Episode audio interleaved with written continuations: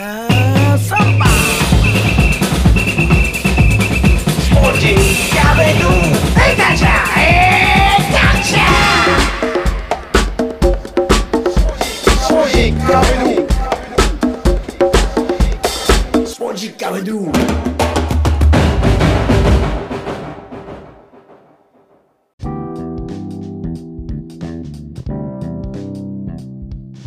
ポジッカウェド第136回ナビゲーターの澤田達也です。この番組はセレクター塩の提供でお送りします。さあ前々回前回と続いて今回が最終話のエピソード3旅する八百屋聖火みこと屋代表の鈴木哲平さんです。全国各地の生産者のもとに足を運び実際にコミュニケーションをとってその品質を確認してきたファームトリップ。ただそこには重さ形傷といった規格外として弾かれていった者たちもいました。その他売れ残り消費者のもとに届かなかった品々も存在します。そこでフードロスを考えた取り組みとしてこれまでのジュースだけではなく今回アイスクリームとして活用していこうというところで前回は終わっています。少し話を戻して残りの最終話エピソード3どうぞ。でね、その建物にめちゃくちゃグリーンがまとわりついてるんですよ。うんうんうんすすごいの、植物が。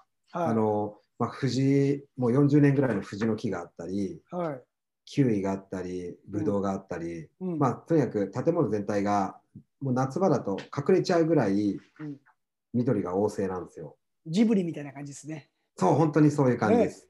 ね、なんか、なんかそれがなんかすごいね、うん。なんか、なんかこう、すごい建物はそう、どっしり構えて、そこに緑がなってるってことが、うん。なんかは土と植物の畑みたいな感じに見えたんですよね。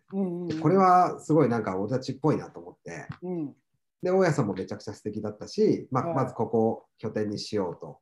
うん。で、で今までは、あの、えっ、と、お店ではなかったから、うん。あの、まあ、契約してる個人のお客さんに、えっ、と、全国から届いた野菜をこうアソートしてうん。送る送るなり、まあ、近場だったら配達するなりっつって野菜を届けてたんですけど、うんうんまあ、なんかこう、今度はここに誰でも気軽に来てもらって、うん。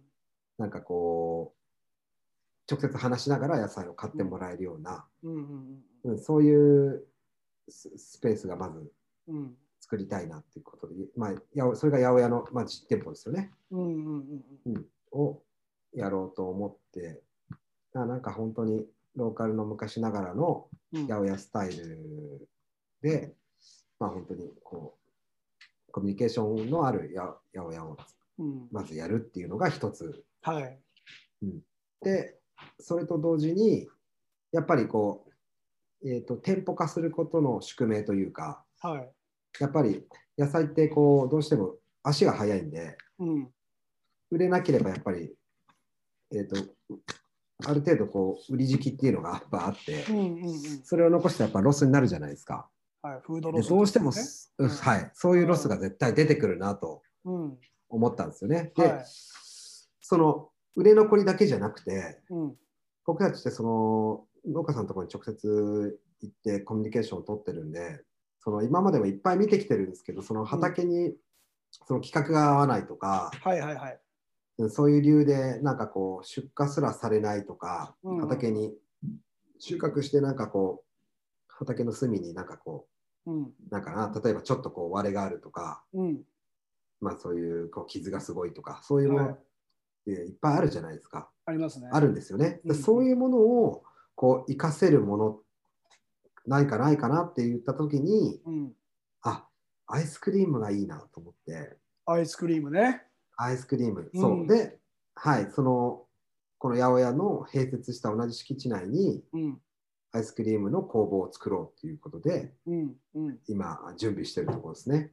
ああいいチョイスじゃないですかそれはアイスっていいでしょいいでもうん誰,、誰もがねこう食べたくなるものであとオールシーズン、はい。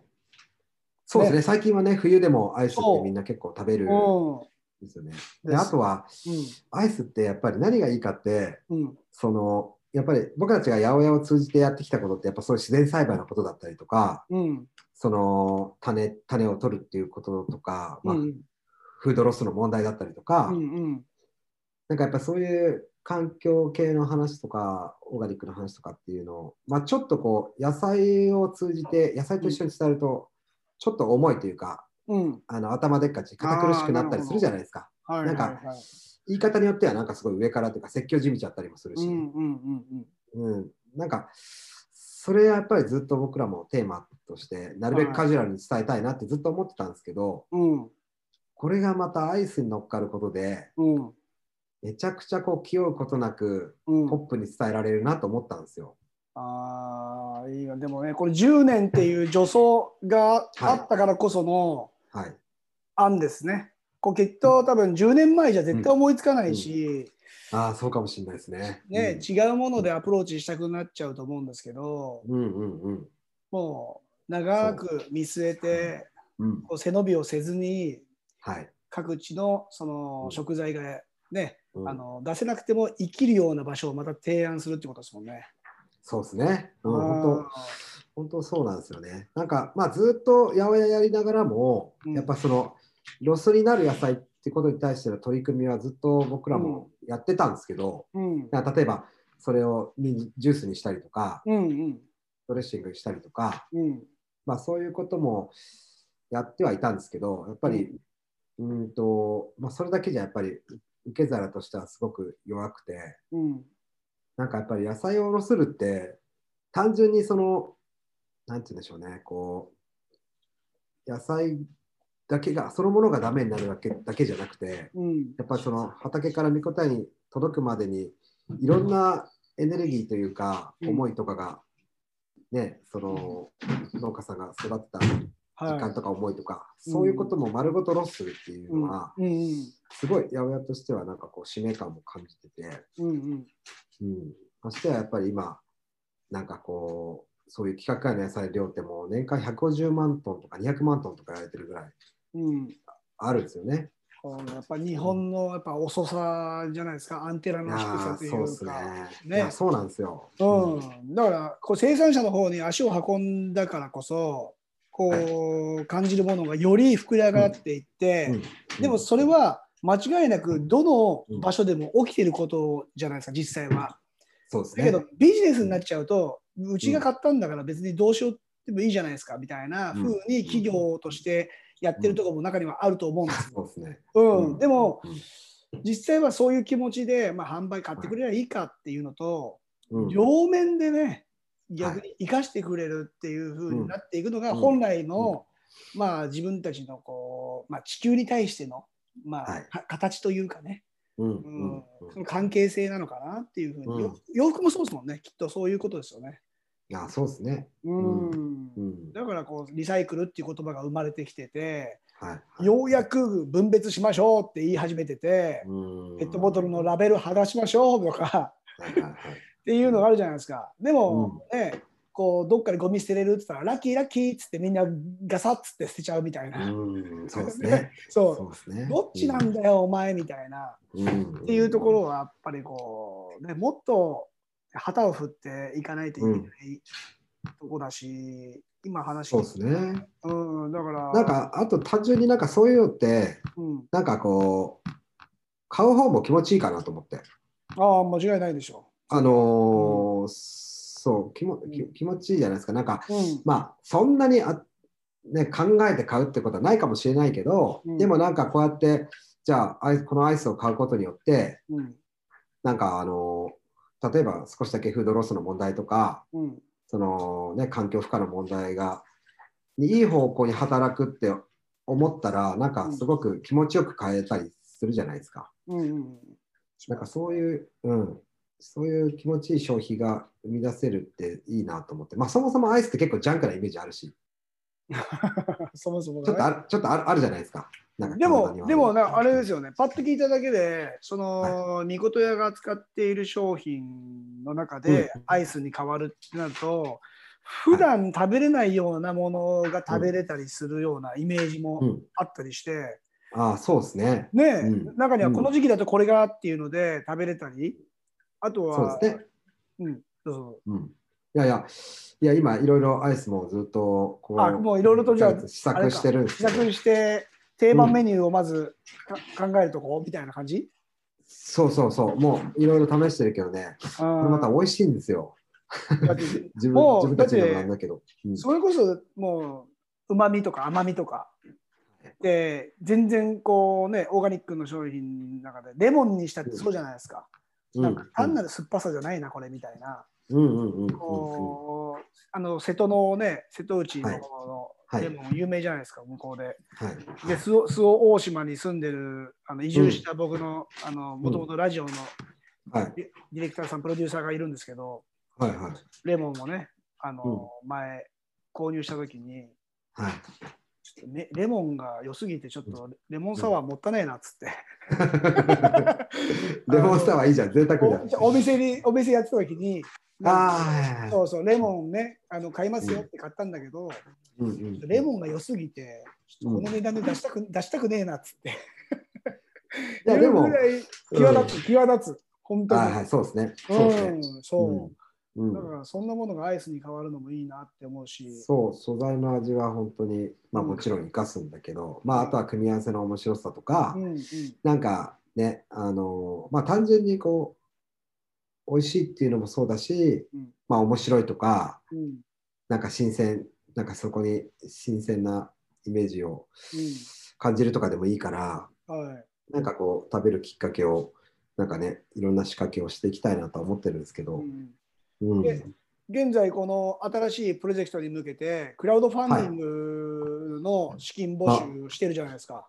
ありがとうございます。はい、いや僕もそれを拝見してで12月はい11日金曜日の午後11時までっていう、うん。はい。比率がなってて、はい。で目標額が500万円。で、現段階インタビューしているこの時点で412万円まではい。出しててに、まあ、支援者も290人っていうすごい数が支援してくれているというデータも出ているんですけども、えーでも500万っていう資金っていうのはこう、はい。店の開業資金で経験された方ならこれ一瞬ですよみたいな。そうですね。ね。はい。本当にお金がかかるんですよね。店そうですね。そう。まあ、結構、まあ、えっ、と、まあ、借り入れもして、うん。うん、あのー知ってるんですけど、まあ、言ってもやっぱその設備がやっぱ高くて、そう、設備がね。アイスアイスの設備が高くてね。間違いないでしょう。冷蔵庫にしてもそうだし、なんかいろいろとね、保管するものとか、はい。もう細かいものが意外とはいいい値段で、その値段がね、どしっとうん。うん。くるので、うん。まあ、これ、なんか、クラウドファンディングのページから見ると、目標額にいかないとお金をもらえないような仕組みになってるんですか？そう、これそうなんですよ。えっ、と、オール・ワ・ナッシングっていう、うん。うん。で、だから、500万だけど499万でもうん、ダメなんですよね。ダメなんですよ。まあ、そしたら俺1万円払おうかなと思ってます。だからいろんな仕組みがなんかクラウドファンディングの中にあって、で、ここはい。見逃しちゃうと、すごく大事なところで、うん。今412万で、あ、もういけんじゃんって思ってる人が、いやいやいや、500万いかないともらえませんのでっていうね、支援されませんよっていうふうになってしまうので、うん。意外と重要な、まあ、話ではあるんですけど、でそのページの中に、先ほどの話に出ていた、その新しい、あのレンガのはい。建物、緑がこう生い生い茂っている、はい。あのはい。新しい、ね、ベースとなるうん場所が見れるって、また大家大家さんのね、あのツーショットもあ、そうです。うん、ね若狭さんは載っますね。はいの見る。ことができるんですけど、やっぱあれを見たときに、あの場所ありきだなっていうのは、いや、そうですね。感じますね。うん本当そうなんですよ。ねすごい、すごいいい場所なんで。いいね。あそこでだから、はい八百屋さんとして、あとはアイスクリームというスタイルがは、ものすごくマッチしそうな、あ、なんかね、いやいや、それぐらい雰囲気持ってて、はい。で同じ青葉区なのに、今まで知らなかったのかっていうぐらい、結構珍しい建物ですよね。そうですね、まあ、あの大通りじゃないので、うん一本入った道だから、まあ、住宅街というか、はい。まあそこ、目的がないと通らない道ですね。あ、そういうことでなかなか。そうなんですよ。だから知らなかったんですよね。えーうん、でもこうね、いろんな今まではね、あのお邪魔しますって言ってた人たちの場所の生産の方たちが今度じゃあ横浜行くよ、東京行くからついでにちょっと寄るねって言って、うん、うん自。分たちの今度ね、あの生産したものが販売されてて、はい。またそれがアイスクリームに変わってたりするものをそこで食べてもらうっていうのは、またちょっと違った意味でいいつながりが継続されそうな気がしていいですね。うん。そうですね。で今うん10年でまた次、えー大きなイメージで10年後っていうものをうん。ざっくりとどんな時間で迎えたいかなっていうのをちょっと聞いておきたいなと。えー何な10んでしょ年後、うね。10年後ですよ。いや、あのね、僕はそういう意味では、あんまり10年後のじゃあビジョンみたいのって正直そんな見えてなくて、あ、さっき言ってたあの計画性がないのがいいっていうやつですか？いやいや、あのそこはいいとは思ってないんですけど、やっぱそこ計画を立てるのがやっぱり相変わらず下手で、はただ、やっぱりいまだにでもやっぱりこう、大事にしたいなと思ってるのは、い。うん。なんかあのーそうですね、なんかこう、これが売れるか売れないかっていう判断よりは、うん。これが本当にこう自分たちが本当にこうワクワクするかとか、うん。あのーね、誰かが自分たちも含めいろんな人が本当に幸せになれるかどうかっていうところでジャッジしていきたいなとは思ってますね。まあその先に、まああんまり悪いものは待ってないだろうって信じてるだけですね。いや、でもね、だけど、うん。はいはい。いや、そうは言っても、まあ、うん。やっぱり僕たちも、まあ、もともとは2人でやってた、山城と2人でやってたやだけど、今やっぱりスタッフたちも増えて、うん。ね、あのーそれなりの初対にはなってきたので、やっぱはい。りそこはちゃんと守らなきゃいけないんで、うん。ちゃんと、あのーまあ、なんて言うんでしょう、お金稼ぎって言ったらあれですけど、うん。ちゃんとその事業を通じて、マネタイズもしていかなきゃいけないなとは思ってますけど、うんうんうん、ただ、なんか、まあ、そんなに壮大な、じゃあ、あの、アイスクリームをチェーンで何店舗も出したいとかっていう、そういう規模はな、そういうものはないですけどね。え結構え、えちょっとちらっとそんなことを思っちゃったんですか、は何店舗行けっかなみたいな。いやいや、思ってないですね。都内に都内に出したら、うんまあ売れるには売れるだろうな、この店っていうふうに。あでも、ねまあそうですね、アイスの製造拠点ができれば、うん。えっ、と、まあそこから持っていければね、ちっちゃい、うんあのーなんていうの、ちっちゃい箱でも、うん。ね、あのこっちで製造して販売だけ、うん。そそれこそ今はこう全然人通りがない場所だけど、は例えば都内とかのい。うんそのトラフィック量があるところにお店を出すとかっていう展開もあるかもしれないですけどね。うんうんつつながる人はいっぱいいますもんね。そうですね。あとはなんかこう、そのアイスを例えばこう、ね、おろし、あオンラインで、ねオンラインで注文するっていうアイスクリームもありますもんね。はい、オンラインでもうん。頼めね。るし、はなんかおろしで飲食店におろしたりとか、い。うん。あのーなんか、まあだからアイスだったら冷凍庫さえあれば雑貨屋とかでも置いてもらえると思うんですよね。ああ、そうですね。え、オンラインの予定はあるんですか？一応。オンオンラインストアですか？その、あの、はい。入れて、うん、あの、オンラインストアも、えっと準備しあのしてます。まだできてないですけど。おアイスクリームね、うんそれで変えたら、また、だって、せっかくできたけど、今はいけないっていう状況の中でうん食べれたらね、いいなってそうですね。はい。そう。アイスはね、あのそう長距離輸送にも耐えられるというか、うん。冷凍冷凍なんで、やっぱり野菜ってそんなにね、長距離輸送耐えられないというか、はなんかこう、まあし期限もあるし、い。うんだなんなんなら海外には届けられないじゃないですか、うんうんうん。野菜って。はいで。もあアイスは極端な話、海外でもいけますね。うん。その賞味期限的には。あの、ずっと冷凍だし。藤枝か島は田、静岡県なんですけど、そこにお茶のアイスクリーム専門店がある,、あるの行ったことあります？いや、ないですね。一回なんか。ちょうどきうん。明日？明日明後日？なんか嫁がなんか遊び行きがてらうん。ちょっとあまたアイス屋寄って帰るっていう話をしてたんですけどそそれはそれはなんかね、うん。えっ、とね、1、2、3、4、7, 7までかな？えっ、と、味の濃さが変わるんですよ。なくなってるはずだからそのえ、なんですか、なんですか？味の濃さ。あの、抹茶の味の濃さが、ああ、濃さが選べるんだ。を選べるんですよ。でああ、いいね、ですね。大行列らしいです。ああ、いいですね。うんそう。マジですか？そう、全然もうちょっとそれじゃああれですね混んじゃっててって言って。それをね、じゃあちょっとうちもそのキキャラクターの濃さやりましょうかね。キャラあのーキャラクターの濃さね。ど そうそう濃淡つけてやりましょうか。ああそういうふうに。あでもいいですね。それねうん。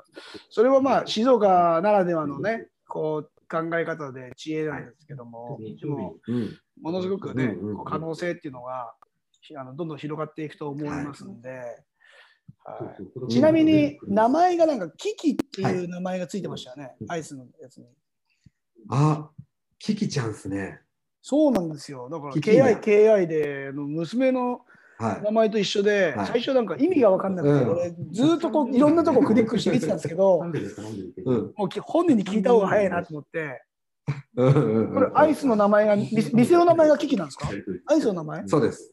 アイス屋の名前が、いや、ミコト屋じゃなくて、うん。アイス屋の名前が、うん。あの、キキっていう、キキナチュラルアイスクリームっていう。そうなんだ。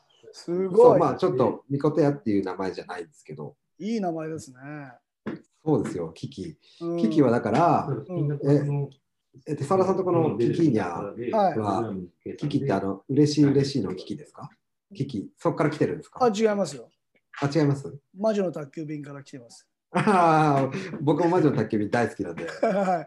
あの、魔女の宅急便のうん。キキっているじゃないですか。はい、はい。ああの子って、なんか留学してるんですよ。あのストーリーの中では。あのああ、なるほど、なるほど。そうですね。ある意味一人でそう家元を出て、で、はいあの子のように力強く育ってほしいなっていうのを昔、うんこう嫁に僕がちらっと言っていたら、嫁さんがうん。危機にしなくていいのって言われて。でで危機にしちゃっていいのかねって逆に俺が クエスチョン返しして、うんいやもう女の子だったら危機がいいってあれからあれほど言ってたんだから危機にしたらって言われてから、うん。まあ危機にして、あいやいい名前ですね。うん。で、次のね、2人目の時に突然、よしことかね、うん違う名前になってたら、ちょっと違うなと思って、うんうんうん。もう2文字しかねえよしこ、よしこさんに失礼だかあまだよしこ、ら。キキちゃんとよしこちゃんみたいな感じ。あまあ確かにね。そうそうなっちゃうと、なんでうん途中で2文字やめたのってなっちゃうから。はいはいはいまあこれはつってめめっていうはい。なるほど。名前にしたんですけど、なるほど、なるほど。そうだからまあ男が生まれたらカカカカかなっていう、あ、カカいいね、カカいいね。もうどんどんどんどん2文字シリーズ。でもうんキキっていうのはもうすぐなんか僕も縁を感じる名前なんで、ああ、本当そうはい、ですね。多分本人もめちゃめちゃ喜びますよ。あ、そうですねあの。ぜひ入連れてきてください入。浴剤のあのキキ湯っていう入浴剤が有名であるんですけど、ああ、ありますね。うんうんうん。ひらがなでキキ湯って、はいはいはいはいはいはい。あれだけで興奮しますからね、本人は。あ、もうじゃあこれ完璧ですね。完璧です。めっちゃ喜ばせる自信がありますよ。早速今日もう報告しておきますので、あ、言っといてください。はい、ちょっと彼ただ女僕たちの危機は、あの、嬉しい嬉しいという字で危機。いあ漢字あるんですか一応。や、いや、ない、ないけど。それなのか、はい、はいあの、奇妙うん、の危機なのか、はたまた、はいもう潰れそうな危機なのか。あそういうういろんな裏が構成作家さんがついてるみたいな感じですかね。ちょっと魚がついてます。そうそうそう。どっちなのかって感じね。裏の裏まで考えられてて、まあいろんな意味でね奇妙だし、そうそうねうんで嬉しいし、はい。ね。そんな場所であるというのが、うんまあ間もなく予定、えこれオープン予定日は決めてるんですか？なんとか年内に12月20日ぐらいにっていうのを目指してるんですけど、うんうん。まあちょっとどうなるかはまだ僕もわかんないです。だって鹿児島に行く前にちらっとこう、共通の知人が SNS で、はいミネミネイロがアップしてたやつ、はいはいはいはいはいミネイロが。うんい全然まだ準備できないぐらいに やそうなんですよ。解体中でしたもんね、なんか。佐野さん、これ電話き、これ今、き切った後、解体やんなきゃなと思ったんですよ。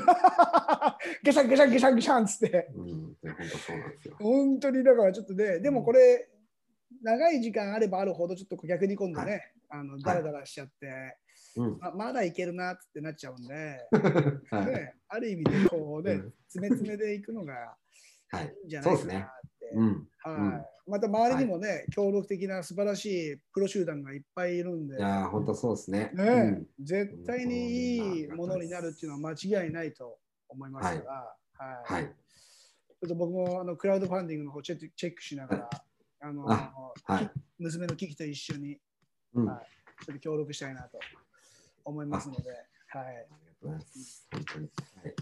じゃあもう本当に今日長い時間ちょっと喋っちゃいましたね。あの、FM サマダそうですねは8時間ですけど、それには及ばない。いやいや、あれ足元にも及ばないよ。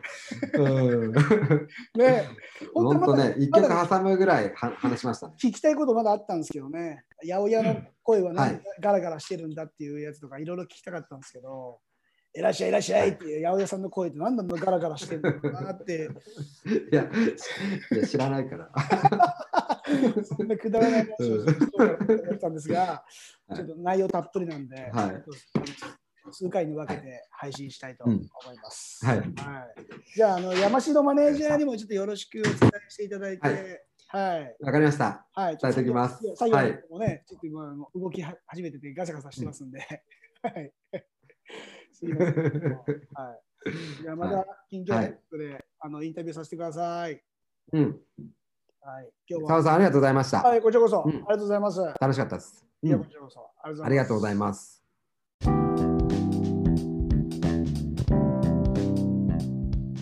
いかがだったでしょうか？コロナ禍の状況下で借り入れをして新しい挑戦をしていく聖火みことやでもタイミングってあるんです結婚も同じだと思いますよ。子を授かり導かれるように結婚する方たちもいますがこれらいろんなタイミングが存在する中で気づく人気づかない人また気づくようになっていく人。クラウドファンディング旅する八百屋の10周年みことやハウスを作りたい。12月11日金曜日午後11時まで目標額500万円です。番組の紹介欄にもリンクを貼っておきました。キキナチュラルアイスクリーム。運命を感じるネーミング。そしてその運命を今後もつないでいきたいと思います。ちなみに今日、店舗改装工事を手伝ってくれる人をインスタグラムのストーリーで募集していました。年内中にオープンできるのか。模様は、みことやのインスタグラムをフォローしてチェックしてください。ここまでのお相手は沢田達也でした。Muchas gracias. Chao. Adios.